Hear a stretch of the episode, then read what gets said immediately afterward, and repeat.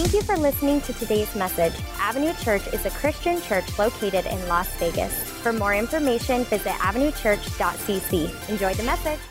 Hello, hello. I am loving this series. My name is Pastor Lindsay, and along with my husband, we just get the awesome privilege of leading here at Avenue. Family Vibes has been an amazing series. So, if this is your first time tuning in with us today, online audience, we welcome you. Or if this is your first time at Avenue, you're like, I haven't heard anything about Family Vibes. Get on YouTube, check us out, look on iTunes or SoundCloud. You gotta catch up because this has been just an awesome, awesome resource and tool. So, you might be wondering, well, well what is Family Vibe? Well, vibe is that atmosphere that people experience, but you're giving off. We all have a vibe. Our church has a vibe. Our family has a vibe. Individuals have a vibe. Come on, restaurants have a vibe. There are restaurants that you have not gone back to because it has a vibe. And so I greatly care about the vibe in this house. I greatly care about the vibe at Avenue Church. This is a house of honor. It's a place of unity. It's a place where we dream together, a place of great generosity. I love the vibe of this house. I care about it. I also care about the vibe in the Bosma household. Come on. I care about the vibe that we give off. Before Jeremy and I had ever decided to have children, we knew that we wanted to be the home that kids felt comfortable coming and hanging out at. We wanted to be the home where our child or children would be happy to bring their friends, proud to bring their friends to our house. Hear me, not because we're the anything goes house, not because we're not the monitoring house, but because there's a vibe of love a vibe of peace, a vibe of excitement, acceptance, like just loving and graceful. We want to be that vibe, an attractional vibe in our household. I brought a picture of my son with his friends. I got to tell you, my house is filled with children. Can you put that picture up real quick? There we go. My little boy is the one holding the umbrella. I have an almost eight year old son, eight years old, going on 30 years old. Come on. But my house is filled with kids messing up stuff, eating out of the pantry. Yesterday, Levi goes, Do you want to know what the favorite room in our house is to me? I was like, What? He goes, The pantry. All the snacks are in the pantry. But whether he's eight or whether he's 17 years old, I want to keep the vibe in my home and I want it to be a place where people love to be. But how many y'all know vibes take investment? To create a vibe, to create an atmosphere, to create an environment, that people want to be a part of, that people say, you know what, I can have this too. I belong here. That takes work. And so, our hope is that through this series, Family Vibes, we're not just looking at the vibe of our church, but we're looking at the vibe of our families. And I want to encourage you if you do not like the vibe in your family, you can do something about it that God can resource you and equip you. Your church right here is resourcing you. So pray with me. Dear Heavenly Father, I pray, God, that you would change our vibe. I pray that our vibes in our families, in our households, in our workplace, God, in our church would honor you and glorify you. I thank you so much for your word that brings so much life, God. And I ask that you would just remove all distractions so that we can get everything that you want for us to get today. In Jesus' name, amen. Well, the vibe that I'm talking about today is believing the best in others. We believe the best. If we want to be a life giving church, the core of being life giving is that we believe the best in others. And we got to ask ourselves as individuals do we believe the best in others? Do we err more over to the, the negative side? Do we have doubt? Or, or do we truly believe the best in somebody. Because hear me, we can take truth and we can either, either use it to see God's best in someone or see the worst in someone. And so we choose as a church family, as a Bosma family too, to believe the best in others. And so I want to take you to a story in the Bible that I love. It is the book of Philemon. If you have ever just had your Bible and you're like, you know what, this is intimidating, this is too hard to read, it is scary, Philemon is literally one page long. It is so small. And I remember when I was in my young adult years, maybe even early, let's go early teen so I don't embarrass myself too much. I literally thought it read filet mignon. I'm like, there's gonna be a book in the Bible that is about beef, filet mignon. But no, it is called Philemon. It is not about steak, although I am a huge fan of steak. So the Apostle Paul wrote this book. And the Apostle Paul is actually a writer of many books in the New Testament. And it wasn't unusual for Paul to write a letter to different churches. And so if you read throughout your New Testament, you'll see these different books. Because what Paul did is Paul was a preacher. That man could preach. He was so smart. And not only was he smart and a good communicator, but God's power just worked through him. People were getting healed, people were getting touched by God. He was calling down heaven on earth. It was incredible. And what he would do is he would literally set up a church in the cities that he was preaching in. And so he didn't just preach and bounce, he literally preached and set up a church. He would find a local pastor. And so it wasn't unusual that when he left the town to go do ministry elsewhere, that town would still be on his heart. He still had a pastor heart for that town. And so you would find in your Bible these letters that he wrote to churches to deal with some vibes. So he would say, Hey, I'm really proud of the vibe in your church. I'm proud of how much you serve people. I'm proud of how much you love people. I give a shout out to God for the faithfulness of this church, for the generosity of this church. So Paul would write these things. But it wasn't unusual for him to address some bad vibes too. He would literally say, Hey guys, we, we, we didn't start this church this way. We didn't start our relationship with Jesus this way, and, and somehow this vibe has crept in. And so, Paul, being a lover of people and believing the best in people, would say, We got to talk about this vibe. And he would address it. But I want to show you that in the book of Philemon, this is different than any other letter. This isn't like the, the letters to the churches, even though it starts out like it. Let me read this to you. It says, This letter is from Paul, a prisoner for preaching the good news about Christ Jesus. So hear me, Paul is literally in prison for preaching Jesus. He's been arrested, and yet he's writing this letter to Philemon, not mignon. And from our brother Timothy, he says, I'm writing to Philemon, our beloved co worker and to our sister Apphia. Can I just tell you how grateful I am that the New Testament gives so many shouts out to women in the, in the ministry?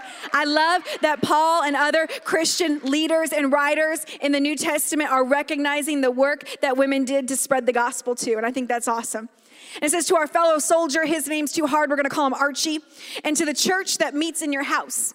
May God our Father and the Lord Jesus Christ give you grace and peace. And it's in this next line that we're gonna read that Paul literally drops a bomb. Because the letter starts out like every other letter. We're writing to everybody. Hello to you. Hello to you. I miss you. And then he goes to the church in your home. But now it's about to switch. Have you ever been in a conversation where you think like it's going one way and then all of a sudden it takes a different turn? Have you ever been thinking you're gonna just have lunch with a friend and then it just, a bomb goes off? Well, Paul's about to drop a bomb. He says, I always thank my God when I pray for you. Philemon. Hear me, he's gonna take the attention from this letter that you think is gonna be to a church, and he's going to single out one individual. And I wanna tell you that Paul isn't doing it to be mean. Sometimes some of you have felt that you've been singled out by maybe a leader or a teacher or a coach, and it's not that Paul wants to be mean or stir a, part, or stir a pot for no reason. It's because he believes the best in Philemon. It's because he sees something greater in his life and he needs to pull something out of him. Sometimes when someone comes into your life and drops a truth bomb in your life, it's not because they're trying to hurt you, it's because they're trying to help you. They know that there's bigger steps ahead for you and your family, but you may need just a little bit of nudging to get there. And so now all the focus is shifted on Philemon. It's if that you were sitting in this audience and then bam, a spotlight comes right on you. Don't worry, that's not gonna happen. But it says, because I keep hearing about your faith in the Lord Jesus and your love for all of God's people. And I'm praying that you will put into action the generosity that comes from your faith as you understand and experience the good things that we have in Christ. Your love, Philemon, Paul is telling him that your love has given me much joy. Do you know that you can have so much Jesus in you? That the way that you love other people, it makes my life better. The way that the light just shines brightly out of your life for God, it makes an impact. That's how, that's how great and powerful a Christian can be. And he says, Your love has given me much joy and comfort, my brother, for your kindness has often refreshed the hearts of God's people. Now, let me show you how smart Paul is because Paul's about to have a confrontation. And any of you who, who have had confrontations, you've probably had some good ones, come on, and you've probably had some bad ones. But when you go in to have a healthy confrontation, it's all about how you start. And Paul is so smart because you sandwich some difficult topics, if you know what I'm talking about, right? He's like, I'm gonna put some bread on first, and I'm gonna tell you how much love I have for you. I'm gonna tell you how proud I am of you. I'm gonna tell you how your life encourages me. And then, psh, meat. He goes straight to the meat. And why is Paul going to address Philemon? What has Philemon done? Because what we know about Philemon is he is a wealthy Christian. He is a man who had great resources, great business, and Paul was in his town and preached, and then all of a sudden, Philemon gives his life to Jesus. And like so many of us, we, when we give our life to God and we recognize all that He's done for us, we just can't sit still. I, I was created on purpose, for a purpose. There are gifts in me that God put in me long before so I could do good works for Him. And so Philemon realizes this and he says, I got to build God's church. So Philemon is literally a builder of God's kingdom. He is a hustler for heaven and he is working out this church. But what we know about Philemon is that he was also a slave owner. Now, hear me real quick because we are a Western civilization. So we have a different historical view of what slavery is. And hear me, we still deal with slavery today. There is sex slavery, there's all kinds of slavery. And before I tell you what I'm about to tell you, I want you to know that no way ever should there be one group of people superior to another group of people. No way, no how, not ever. If one group of people is ever given more freedom than another, then they should have more of a responsibility to help those who don't have that freedom. But in the days of Jesus, in the cultural context of 2,000 years ago, it was not unusual for someone to own slaves. Now, what we know in Western slavery, I need you to take that picture out of your head. Because when someone would work for someone as a slave, they held positions like accountants often doctors, often secretaries, different things. Joseph, we know the story of Joseph in the Old Testament. He was a slave, and what did he do? He ran Potiphar's house. So, although there were some that had to work in horrific work conditions, Philemon did not have those kind of things in his home or in his business. But what happens is that Paul led Philemon to the Lord, and now he's in Rome and he's in prison, and he meets a man named Onesimus. And Onesimus, we find out, is a runaway slave. He's not just any runaway slave, he's a slave who stole money from his master Philemon and ran to Rome. Some of y'all have been running from things, and you think you're running to Rome to get away, and you run into Jesus. Hello? And so he goes to Rome and flees the town that he was from, stole from Philemon, got his freedom, and runs into the Apostle Paul and he ends up giving his life to Jesus. Onesimus gives his heart to God. The Bible tells us that even he helped Paul in his ministry. So now Onesimus is a church builder. But what would Paul do? Have you ever been in the middle of a conversation and you start putting two and two together? Philemon is Paul's friend. Do you know back then the laws were that if, if you ran away or you stole, you either repaid it or you could even die. Not only could you die or be in prison, but those who held you and did not say anything, they too could be killed or imprisoned. Have you ever been in a situation where you're stuck between two people you love? You believe in both of them, you see the issues at hand that Onesimus sinned against Philemon. Philemon is a victim, and yet here's Paul stuck in the middle. Will you say middle? middle? Have you ever been stuck in the middle? Of somebody on the right that you love, somebody on the left that you love, what do we do? Can I tell you that usually we respond in three different ways? And me as a, a, woman, me as not, not even just a pastor, but a woman, my heart breaks for our culture today because our culture doesn't like being in the middle of anything. Our culture doesn't like to confront. Our culture doesn't like to have healthy confrontations or conversations that involve conflict. And see, we, re- we respond in, in these three different ways that I'm not always proud of. I wish we would take more of a stand for people. I wish we wouldn't be afraid to get our hands dirty. But really, when we're reading about these stories and we're wondering, what would I do? Statistics show that we respond in pretty much three ways we either gossip, we go mute, or we choose to be a peacemaker. Now, let me break these down because hear me.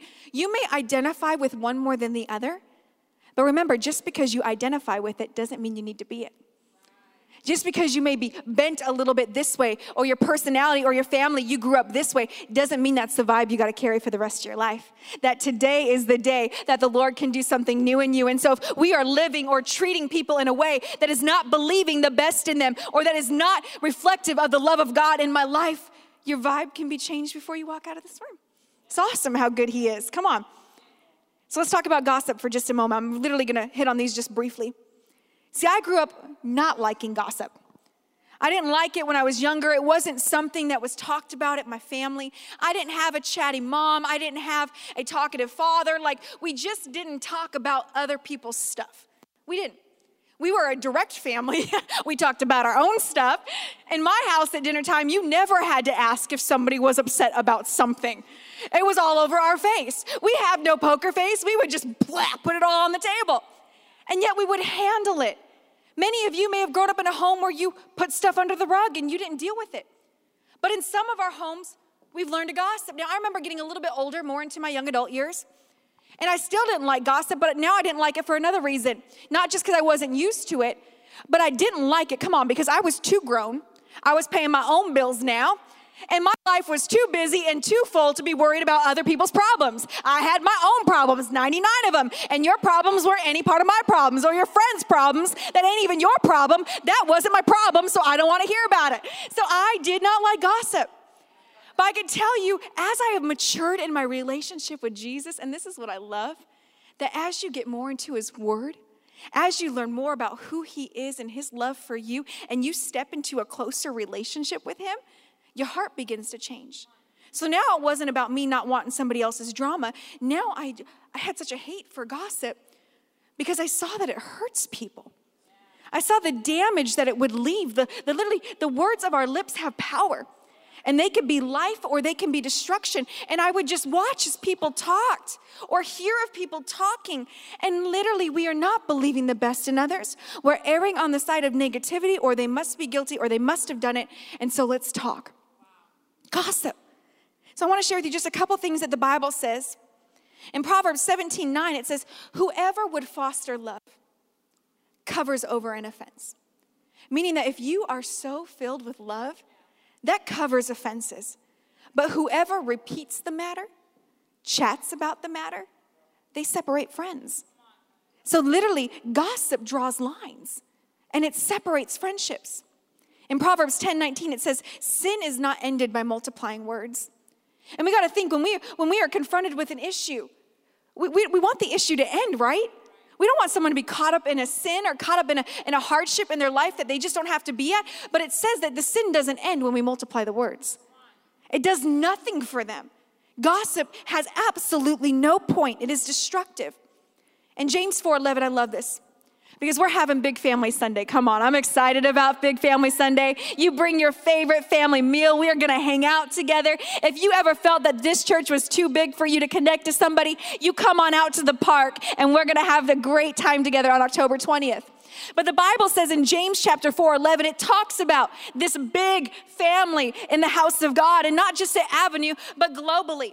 It says, Dear friends, as a part of God's family, Never speak against another family member. For when you slander or a brother or a sister, you violate God's law of love. It says never talk about your family member. And some of y'all, you are loyal to your family. Like you talk about my mama, I'm gonna stab you. Like you are all over it. You can talk about your mama, but nobody else can talk about your mama, right? But this is saying, I need you to have that heart, not that you're gonna stab somebody, but I need you to have the heart that I don't slander my brothers or sisters.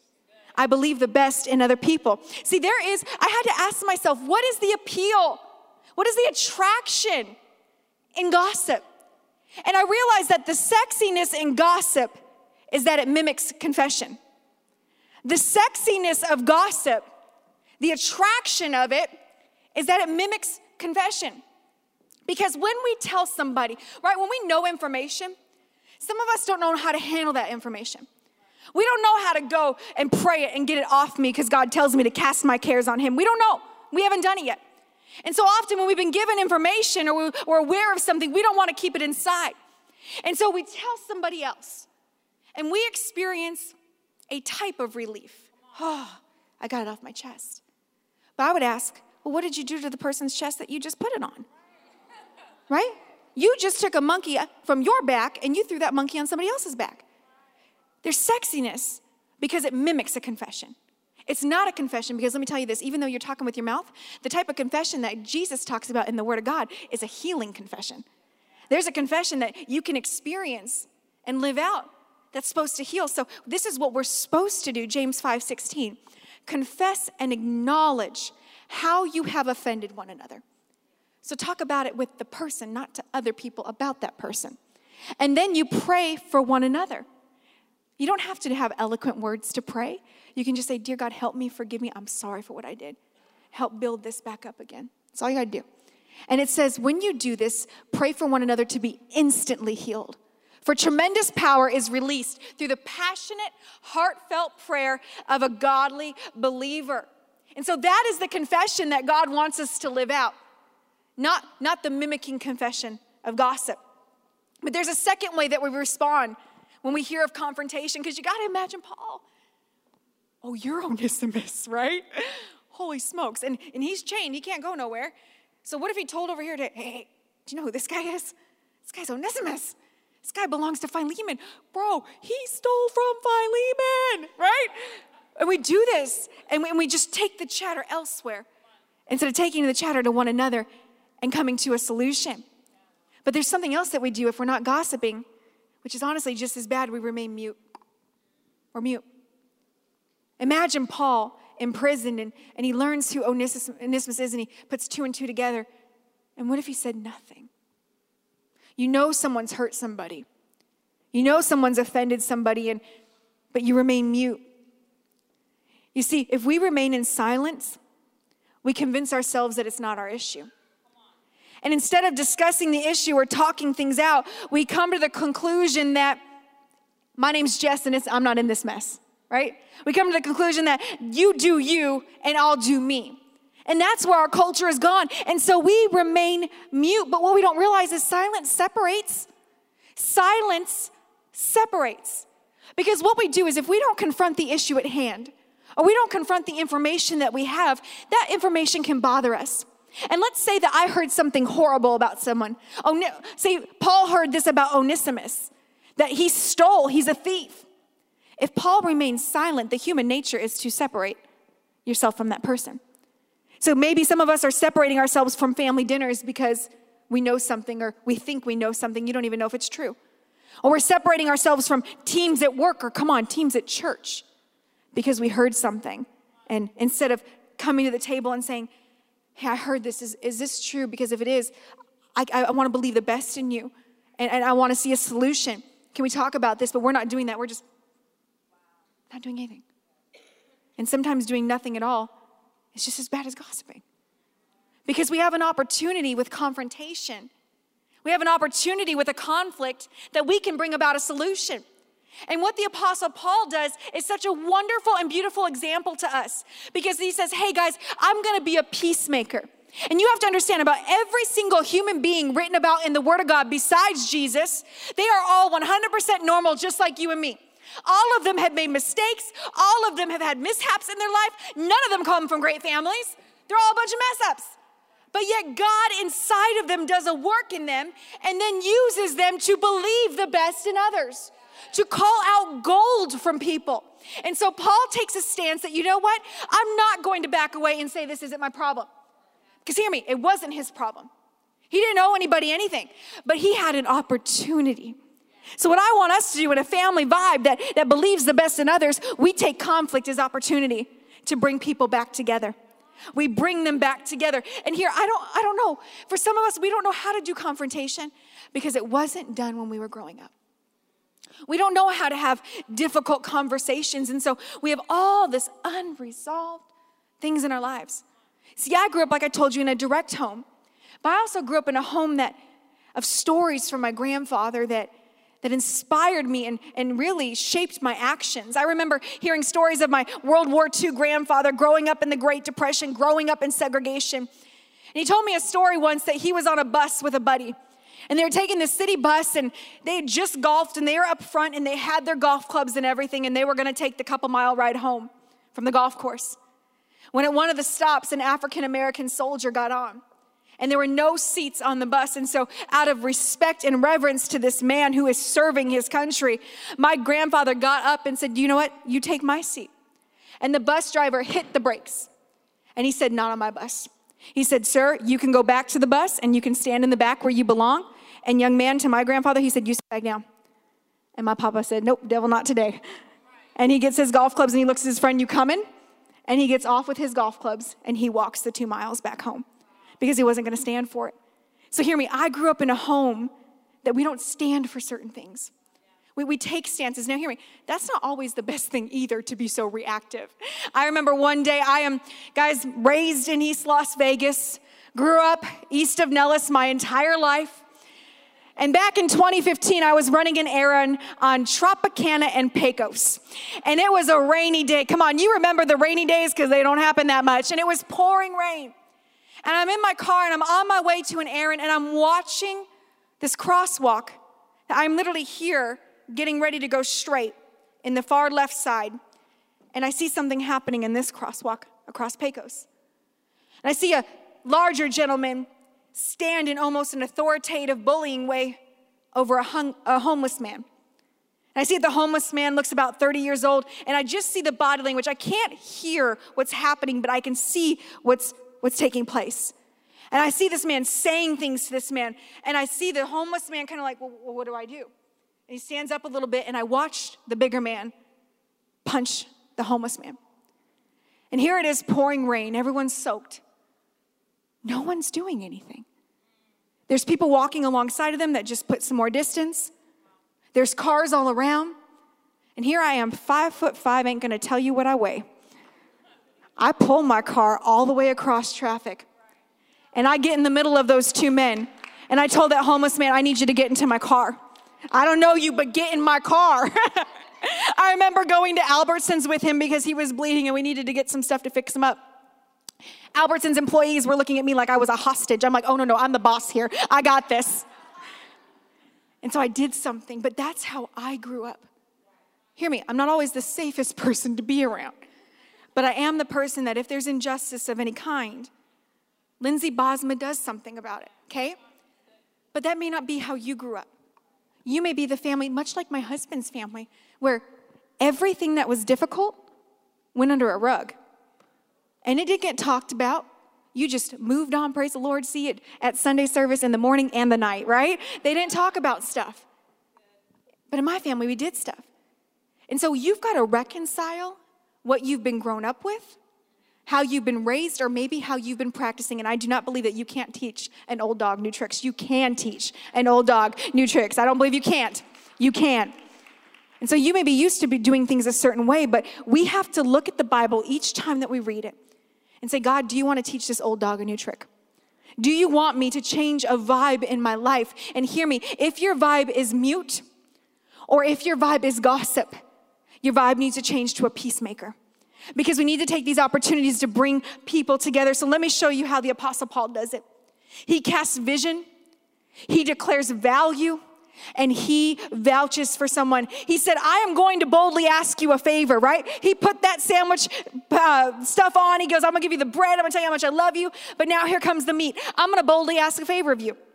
I could demand it in the name of Christ because it's the right thing to do. Don't you love that? He's like, Son, I could tell you what to do. But instead, I'm gonna plead to your God nature. See, some of you are getting frustrated and trying to handle some confrontations because you are pleading to human nature. You need to plead to the God nature in somebody. And he says, Listen, I'm going to plead this to you. Because of our love, I prefer to ask you. So consider this request from me, Paul, an old man and now a prisoner for the sake of Christ Jesus. So hear me. He was too old to be dealing with drama and he was bound up, but he still said, I'm going to make this my business. We have no excuses not to make some confrontations our business. He said, I appeal to you to show kindness to my child, Onesimus. I became his father in the faith while here in prison. Onesimus hasn't been of much use to you in the past, but now he is very useful to the both of us. I am sending him back to you, and he comes with my own heart. Friends, some of us need to just receive value from somebody. Some of us need a person in our life to tell us, you know what? You have value. I see the work of God in your life. And maybe it hasn't been a long work, but I see what God is doing now. And I believe what God is going to do in the future. People need to be valued. When we believe the best in people, we let them see vision. We speak vision. Paul is saying to Philemon, Onesimus was, was not very important to you. But now he's gonna be incredibly important because, oh, Philemon, I wanna paint some vision for you. I want you to know that he is a kingdom builder just like you. And if you could catch some vision, Philemon, that I'm gonna ask you to see Onesimus not as a slave, but as a brother in Christ. I'm gonna ask you to see him as a man of God. Can you imagine what life would be like for them if they locked arms? Removed offenses, removed the unforgiveness, and they moved forward in ministry. Be amazing. So, peacemakers cast vision that your life can go beyond this problem. Your broken marriage or your broken friendship or distressed relationship does not have to be distressed forever. Let me cast some vision for you. That's what peacemakers do. We paint a picture of a brighter future according to God's word, and we place value in people. So he's saying, Onesimus is coming. He's coming with my heart. He said, He's no longer a slave. I don't want him to be like a slave to you anymore. He is more than a slave, for he is a beloved brother especially to me. There's the vouching. Paul's saying, if you don't trust him, trust me. Trust that I've been with him. Trust that I believe in him. Trust my character. Friends who've been a Christian for more than 10, 15 years, guys, that's a badge of honor for some people to look at and say, you know what, okay, if you say yes, I trust you. For those who are just coming new to the faith, but they, they've watched you and they've watched your consistency and they've watched your character and they've watched how you loved and served people. If they are hesitant about somebody, but you give the stamp of approval, they're gonna say, okay, I trust your character, I trust your longevity. Be encouraged with that. He says, if you consider me a partner, welcome him as you would welcome me. If he has wronged you in any way or owes you anything, charge it to me. Paul says if this man owes you something, hear me, which we know he does. He stole enough money to get from one city all the way over to Rome. Who knows what else he took? Philemon lost wages and money based on what he would have been working and earning. And so, but Paul said, whatever he owes you, charge it to me. Friends, we need to be willing to write checks for other people. We need to be willing to write checks of grace checks of love, checks of I believe in you. Where's our investment in the people of God? And this is what I love because we think just in our day and age, we get things across to people, we capitalize it, we bold it, right? We emoji it like this is serious. But I love in the book of Philemon, Paul capitalizes the next couple sentences. Like, you need to know I'm Paul and I am serious. And he writes, I, Paul, write this with my own hand. I will repay it and I won't mention that you owe me your very soul. He's like, listen, brother, I need to put you in your place. you were just like Onesimus, dead in sin, on your way to hell until you confronted a loving Savior, Jesus Christ. So don't forget that I believed in you, just like I'm asking for you to believe in somebody else. And sometimes when we've been a Christian for a long time, it's like we, we, we earn this right that we don't think we have to believe in others and we forget that someone believed in us. We, we don't pass on the grace that we received and said we separate ourselves. And that's not what God wants us to do. He wants us to get our hands dirty. And I love this in verse 21. I'm ending with this. He says, I'm confident. Here's the sandwich, here's the other piece of bread. That as I write this letter, you're going to do everything that I ask and even more. There's the leadership. I, Paul, your pastor, I need you to believe in him. And I believe you're going to do even more than, than what I ask. What's crazy is this book ends and we never know the story how it ends. The book ends and we don't know the follow up. Don't you hate that when you're like, I'm expecting the sequel? And they never get the budget and bring out the sequel, right? It just ends. And so the story just ends in Philemon chapter one, done. But a visionary will look forward and say, you know what? I believe that they didn't just kingdom build the church that they were in. I, Lindsay Boswell, I believe that they planted more churches together. I believe that these two brothers locked arms and in unity, they set a new standard, a heavenly standard, that there was no never slave man or free man. There was no one whether female or male, Jew or Greek, but we are in this together and we all wear the blood of Jesus and God is going to do something supernatural. So that is what I choose to believe that that was the beginning of their story. But hear me, it only got to that place because somebody else was willing to get their hands dirty. We got to be tired, get sick and tired of just being clean all the time. Sometimes we got to get into somebody's mess. So will you stand with me, please? You might be like, well, Pastor Lindsay, thanks for inspiring me, but how do I confront? I have no idea how to have a healthy confrontation. Well, I'm gonna, I want you to take out your phones real quick. I'm not going to ask you to text that person, don't worry. but I am going to ask you to take a couple pictures. This is a checklist for a peacemaker. And go ahead and just take a picture of the images that I'm about to read. What you need to do is you need to prayerfully consider if God wants you to get involved in something. God, is there a situation that you want me to get involved in? The first question you're going to ask in your prayer time is, How can I please and honor God in this situation? Go ahead and take a picture of that. The second is if you're getting ready to handle a conflict, how can I show Jesus' work in me by taking responsibility for my contribution to the conflict? Grown ups take responsibility, friends. We take responsibility. How can I lovingly serve others by helping them take responsibility for their contribution to this conflict? That is an art form in itself. And then, how can I demonstrate the forgiveness of God and encourage a reasonable solution to this conflict. How do I do it? We need to be a church that believes the best in others. I want you to do one more thing with your phone. You're saying, Pastor Lindsay, I still need some coaching on this. Well, guess what? We only do about a 65 minute service, so I'm done. My time is up. But I'm going to leave you with a resource. I want you to text our church number, not my cell phone number. You're going to text 702 727 8280. I want you to text the word family. And what you're going to get back is you're going to get a video podcast a broadcast from a licensed woman teacher who is there to help you have a healthy confrontation. And she will walk you through those steps. Because here's what it is church isn't about just coming and feeling good on Sundays. It's about coming and being equipped, worshiping God, but taking it to my Monday. And so, this family vibe series, we don't have to settle for a stinky vibe in our family. We can get resourced and then do something with those resources. Amen. Amen. So I want to close out. I want to pray over you.